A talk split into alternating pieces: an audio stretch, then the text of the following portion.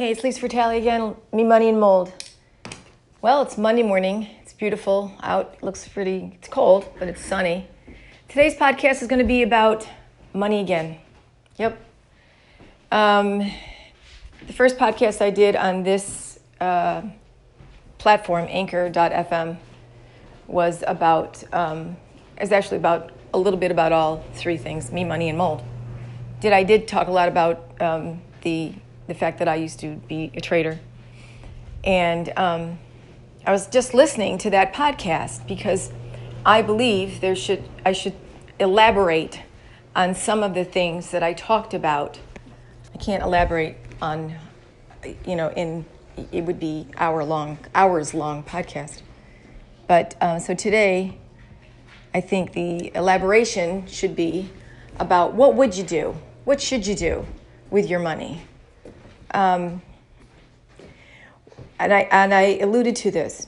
The easiest way, and now this is coming from somebody who traded for 11 years.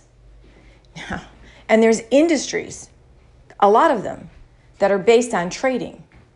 What I would say from, and, and I don't mean day trading, position trading. So, position trading is one thing, day trading is entirely different. I did mostly position trades the best way to invest, in my experience, again, from everything that I learned, is buy you segment segment out like take some money from your portfolio, whatever it is, and buy some safe. I'm I'm doing quotes with my fingers here, like allegedly safe companies. In other words, companies that provide your utilities, like a utility, like your electric company, your gas company, um, companies like Walmart, um, Johnson and Johnson, companies that have been around for years, and they they have a product that everybody buys, like consumable products that you have to buy, right? Um, and they offer you a dividend you can take some so much money every month and put it into your account. If you're young, you should probably open up a Roth IRA because you pay the taxes, then you put the money away. The, the, the old traditional IRA is you put the money away before taxes, and then when you take it out, you get taxed. There are, diff- there are different implications in different tax laws tax laws, but different ways to look at being taxed. When do you want to be taxed? Do you want to be taxed now at a lower rate if you're young, depending on what you make for a living? Or do you want to be taxed when you're older? Supposedly, you're at a different rate, a lower rate when you're older. You're not earning money anymore. You're, you're living on your investments. These are all assumptions, presumptions. So, those are vehicles. IRAs and Roth IRAs are vehicles and other you could just put it in in a regular cash account and then start to put it into an IRA or a Roth IRA. Um, but the point is, the sooner you start investing, the better off you will be. And you can start investing now, today. And it doesn't take, you don't need to. Years ago, I believe you had to buy don't quote me on any of this. I can't substantiate that any of this is true. But I believed years ago you had to buy 100 shares of a stock. I don't think you could just buy 20 shares or five shares. Today you can. And there are companies out there that you don't even need to use a brokerage firm, but I don't know why you wouldn't. Um, I use TD Ameritrade. They actually purchased the company that I used to trade with, which was Thinkorswim. Um, so they're a great, from my perspective, and they're not paying me to say this. I'm just saying, from my perspective, um, they are a good company to work with. As an investor, um, they're available. They'll get get you answers, and if you don't feel, even if you're a seasoned investor, and if you don't feel that you got the correct answer, call back. Ask for somebody else. lately I've I've asked to uh, I've gotten the trade desk, and I didn't know. I'm, I'm, saying to the guy, I don't really need a trade desk. It's a it was a, a question about a power of attorney, but the guys helped me on the trade desk. Um, you know, with forms and legalities, they pointed me in the right direction. So um, that's what I would say. And and in spite of what everybody else says out there, mostly people that do invest and don't study any technical um, aspect of investing, to be really good, from my perspective, again, to be really good at investing, knowing more is never a detriment. In other words, knowing the fundamentals of the company understanding the management of the company, reading about the company, doing your research, and then understanding technicals about trading. There are things that you can study. And somebody asked me the other day, I was getting my hair cut, I was at the hairdresser's, and they said, I don't know, it was a woman, and she asked me, you know, how did you get into it, or I don't know, how did you start? And, I said, you know, I, I was in insurance and I was a broker. But all the stuff that I did after that is when I really learned. I, it's all self taught. I mean, I, I sought out companies and people that I w- wanted to learn something from. I read books, I took courses, I went and, and took seminars. I spent a lot of time and a lot of money learning the things that I learned that allowed me to create income from trading. It wasn't, I mean, it was a lot and it wasn't even i'm just i'm staring at my my laptop sitting in front of me right now. I'm just thinking i had to also understand the software that i was using and then there was software upon software upon software. So it was a lot. And you don't have to do that unless you're going to do that for your income. That you're going to you know you're going to devote your your waking hours to earning money as a trader you could do that, I guess. I'm sure. Um, there's still people out there, I'm sure, that do. There's a lot of people that they just pick one thing. I knew people that just traded the E-minis. That's all they traded. That was the S&P mini contracts. I don't remember what the large contracts were. I think they were, I, I don't know, a lot. 250,000, I'm not sure. I never traded um, futures it was just, I had enough to do with the options I was trading and the stock and the accounts that I was managing. Um, so,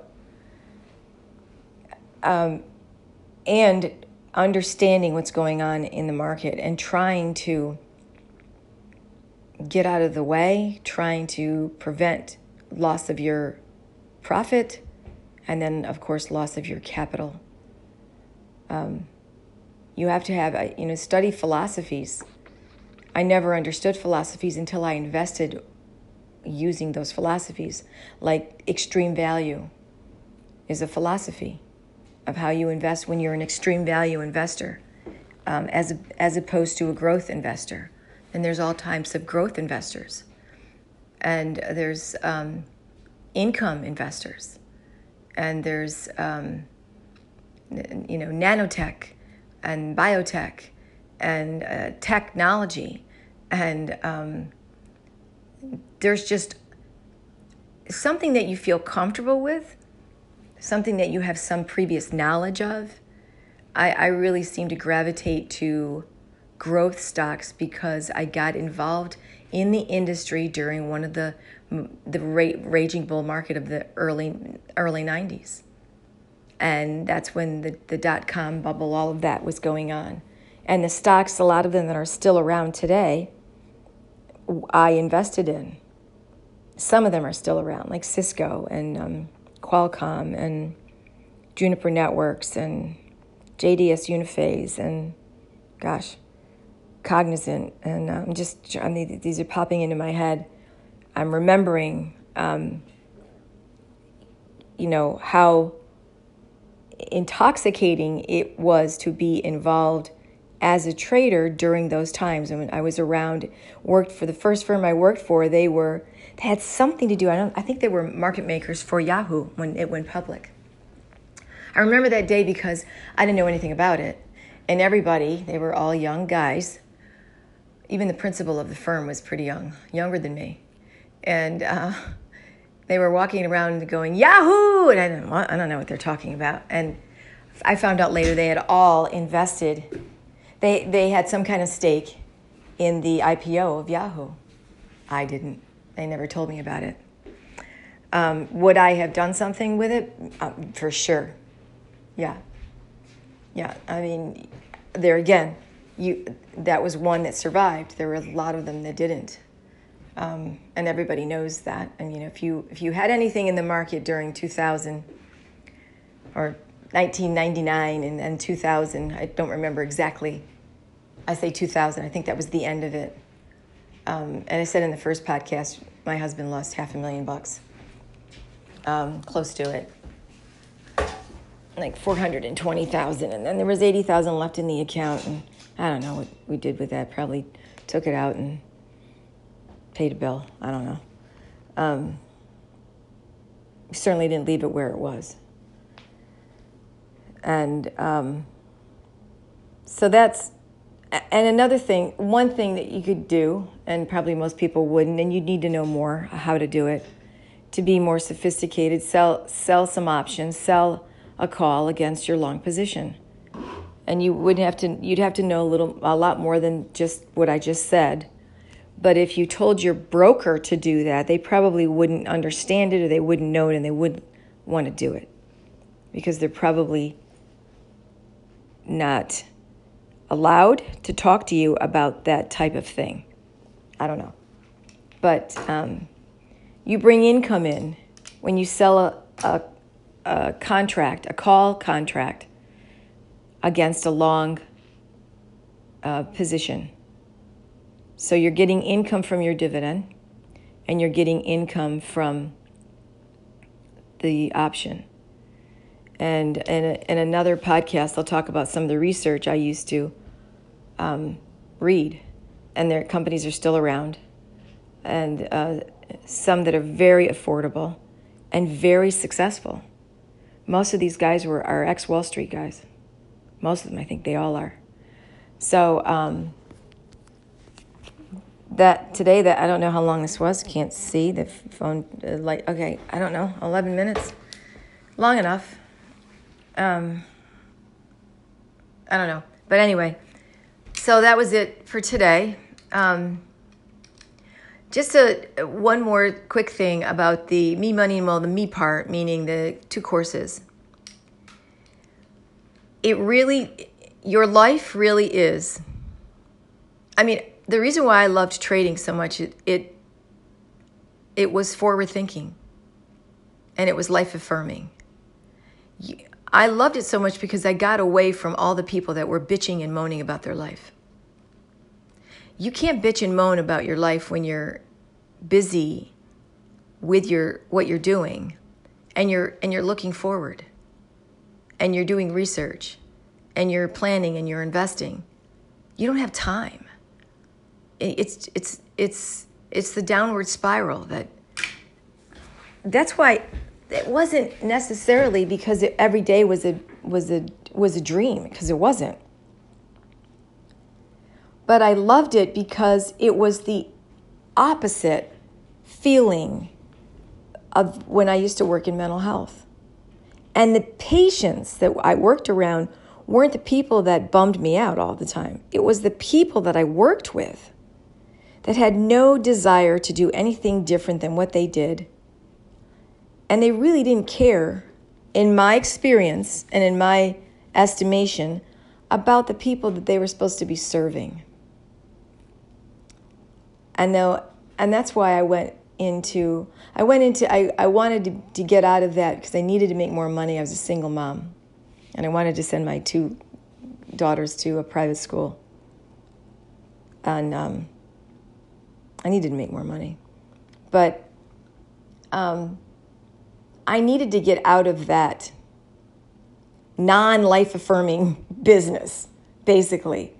It, it was, um, and that was that's my opinion of a lot of people in that industry, meaning the psychological industry. They're projecting. And a lot of their projecting isn't good. You don't want to be on that side of the desk listening to what they're telling you because their lives are miserable. They're miserable. So if you're a person in that industry, don't send me an email. My experience. I wanted to free the people, the patients, sort of like one flew over the cuckoo's nest. Um, I don't know.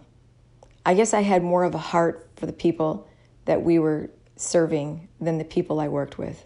I guess, no, I didn't. There's no guessing there. I definitely did. And so I needed to get out. And I did. That's another story. But the point of that little side side comment about the classes I teach, we teach, Infinite Possibilities and Playing the Matrix by Mike Dooley. They're a 180 from anything that I've ever read or I've ever participated in in the coaching industry, in the personal development industry, and I've been around. I've taken a lot of that stuff and I've spent money on it as I was doing other things. And I've walked away from a lot of it thinking a lot of it was a bunch of bullshit. And the only person benefiting from what I just spent money on was the person that I just gave my money to. So I don't know about you, but if you've taken courses and you've read books about um, how to make money in the market, that's one or how to uh, build a business, um, or even, I don't know, any of those things about money. Making money and the way you think about money is an inside job. And the only person that's going to get you to understand that is you. There's nothing outside of you that can get you to understand that. Now, that, that should sound like financial suicide for what I just said, meaning I, I facilitate two courses. So, in other words, I always believed that if you could set people free, if you could tell them in mass that they didn't need most of the stuff that they thought that they needed, that we've all been played by many industries that handicapped you, that lied to you, that wanted to kind of keep you where you were because it was financially well, it was financially good for them and not you. This isn't conspiracy theory at all. This is just my perspective, and that I feel that people just want to be free. They want to be happy. They want to be free. They want to make enough money so they can pay their bills and not think about it anymore. Go on vacations, take care of their family, have a great life. Be healthy, happy, wealthy, whatever that means. If it's a business, great. If it's a job, great. Whatever it is. Our happiness is all individualized. Yet, I believe we're all alike in that respect. We all want it. And you, we've all been told by many industries and many people that you're not enough, you're not good enough, you're not pretty enough, you're not smart enough, you don't have the right degree, you don't live in the right house, you don't live in the right in the right neighborhood, you don't have the right zip code, um, you haven't been through enough, you haven't suffered enough, whatever.